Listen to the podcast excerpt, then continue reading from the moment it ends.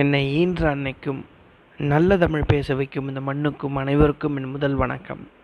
Mentoring வழிகாட்டுதல் அதாங்க என்னோடய தலைப்பு அதை பற்றி தான் நம்ம பேச போகிறோம் நான் யோசித்து பார்க்குறேன். சின்ன வயசுலேருந்து நம்ம எங்கேயாவது ஒரு இடத்துல வழுக்கி விழுந்திருப்போம். உடனே பாருங்கள் கண்ணுக்கு தெரியாத யாரோ ரெண்டு பேர் வந்து ஏன்பா இவ்வளோ வேகமாக வர? பொறுமையாக போப்பா. இந்த வழியாக போ. ரோடு நல்லாயிருக்கும் சீக்கிரமாக வீட்டுக்கு போயிடலாம் அப்படின்னு அழகாக நம்மளுக்கு வழிகாட்டுவாங்க கண்ணுக்கு தெரியாதவங்கலேருந்து கண்ணுக்கு தெரிஞ்ச வரையும் நம்ம வாழ்க்கையில் ஒவ்வொரு இடத்துலையும் விழுந்துடக்கூடாதுன்னு வழிகாட்டுறவங்க நிறைய பேர் இருக்காங்க.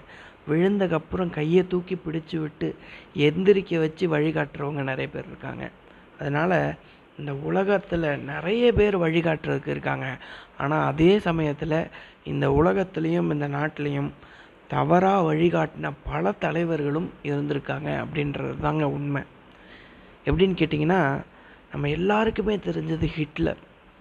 அவர் ஒரு பேட் மென்டாருக்குன்னு ஒரு எக்ஸாம்பிளாக இருந்தவர். அவரை பார்க்க வர்றதுக்கு ஒரு அம்பாசிடர் வந்து இந்த நாட்டோடைய அம்பாசிடர் பார்க்க வந்திருக்கார். இப்போ ஹிட்லர் சொல்கிறாரு நான் எது சொன்னாலும் எங்கள் படை தளபதிகள் படை படையில் இருக்க யாருமே வந்து நான் எது சொன்னாலும் கேட்பாங்க அப்படின்னு சொல்லி ஹிட்லர் சொல்கிறார் எப்படின்னு கவனிக்கிறீங்களா? அப்படின்னு கேட்குறாரு. பதிலே சொல்ல அந்த அம்பாஸ்டர் உடனே பக்கத்தில் நின்ன ஒருத்தரை பார்த்து மார்ச் அப்படின்னாராம். அவன் அப்படியே மார்ச் பண்ணிக்கிட்டே போய் கீழே விழுந்து செவுத்துக்கு அந்தாண்ட விழுந்து செத்துடுறான் மறுபடியும் இன்னொருத்தனை மார்ச் அப்படின்றாரு. இந்த அம்பாஸ்டர் வந்து அவனை நிறுத்தி ஏன்பா அவர் தான் கூறுகட்டத்தனமாக சொல்கிறாருன்னா நீயும் மார்ச் பண்ணுறே இது நியாயமா? அப்படின்னு கேட்டிருக்காரு. அப்போ அவன் சொன்னான்னா அட இவங்கிட்ட இருக்கிறதுக்கு நம்ம விழுந்து செத்தே போயிடலாம் அப்படின்னா அப்போ அந்த அளவுக்கு கொடூரமாக வழிகாட்டக்கூடிய தலைவர்களும் இந்த உலகத்தில் இருந்திருக்காங்க அப்படின்றது உண்மைங்க. இன்னொரு சம்பவம் பார்த்தீங்கன்னா சுதந்திரம் கிடைச்ச உடனே பிரதமராக பதவியேற்றது வந்து ஜவஹர்லால் நேரு. அவர் ஒரு ஐடியா கொடுக்குறாரு இராணுவத்துக்கு. இராணுவத்துக்கு பல வருஷமாக ஆங்கிலேயர்கள் வந்து தளபதியாக இருந்திருக்காங்க. அப்போ அவர் சொல்கிறாரு இப்போ இராணுவத்தில் எல்லாம் இருக்கீங்க. ஆனால் இந்த தளபதியாக மட்டும் ஆங்கிலேயனை போட்டுப்போம். அவங்கிட்டேருந்து கொஞ்சம் கொஞ்சமாக கற்றுக்கிட்டு நமக்குள்ளே யாராவது ஒருத்தரை தளபதியாக போட்டுப்போம் அப்படின்னு ஒரு ஐடியா சொல்கிறார் அதில் நாத்து சிங் ரத்தோர் அப்படின்ற ஒரு இராணுவத்தில் இருந்த ஒரு வீரர் சொன்னார் நேருவை பார்த்து. சார் நீங்கள் கூட இப்போ தான் பிரதமராக வரீங்க. உங்களுக்கு பதிலாக இன்னொரு ஆங்கிலேயனை பிரதமராக போட்டுட்டு அவங்கிட்ட லேர்ன் பண்ணிவிட்டு அப்புறமா நீங்கள் பிரதமர் ஆகலாம்ல அப்படின்னு அவர் கேட்டாராம். கோவப்படாத நேரு சொன்னாராம். எல்லோருக்கும் கரெக்டாக வழிகாட்டக்கூடிய நேரு சொன்னார். அப்போ நீ இருக்கிறியா? அப்படின்னு அந்த ரத்தோரை பார்த்து கேட்குறாரு அவன் எப்படிப்பட்ட வழிகாட்டின்றத பாருங்க. அவன் பதில் சொல்கிறான் ஐயா என்னை விட சிறந்த இராணுவ வீரனா ஒருத்தர் ஜென்ரல் கரியப்பான்னு ஒருத்தர் இருக்கார். அவரை போடுங்க சார்.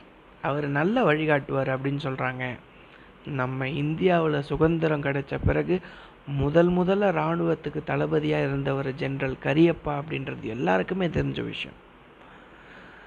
அப்படிப்பட்ட பிரதமருக்கே மென்டார் பண்ணி நல்ல ஒரு ஆளை வந்து தேர்வு பண்ண வச்சது வந்து அந்த ரத்தோர் சிங்குக்கும் ஜென்ரல் கரியப்பாவுக்கும் இந்த நாட்டுடைய இராணுவ தளபதியாக இருந்து பல சாதனைகள் செஞ்சுருக்காரு அப்படின்னா வழிகாட்டக்கூடிய தலைவர்கள் எந்த ஈகோவும் பார்க்காம இருந்தாங்கன்னு வச்சுக்கோங்களேன் நல்ல தலைவர்களாக மாறுறாங்க. எடுத்து எல்லாரும் போற்ற மாதிரி தலைவர்களாக மாறுறாங்க. அதுதான் உண்மை. நம்ம வழிகாட்டுதல்னு சொல்லிட்டு ஐயா காமராஜரை பற்றி பேசாமல் நம்மளால் இருக்கவே முடியாது.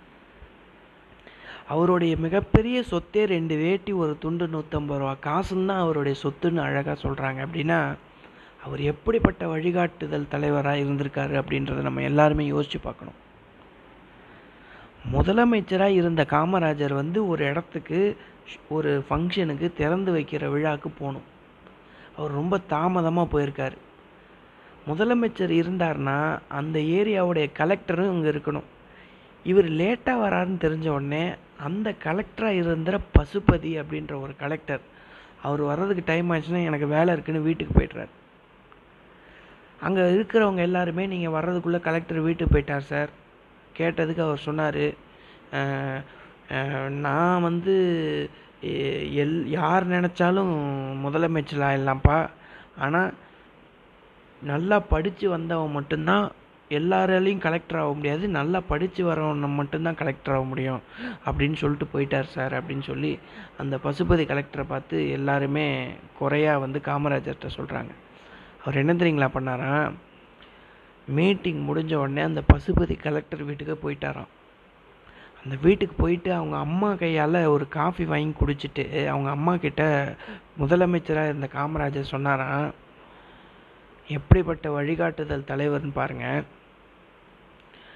பிள்ளைய ரொம்ப அழகாக வளர்த்துருக்கீங்கம்மா அப்படின்னு சொல்லிட்டு கிளம்புனாராம். அவர் நினச்சிருந்தா கோவப்பட்டிருக்கலாம்.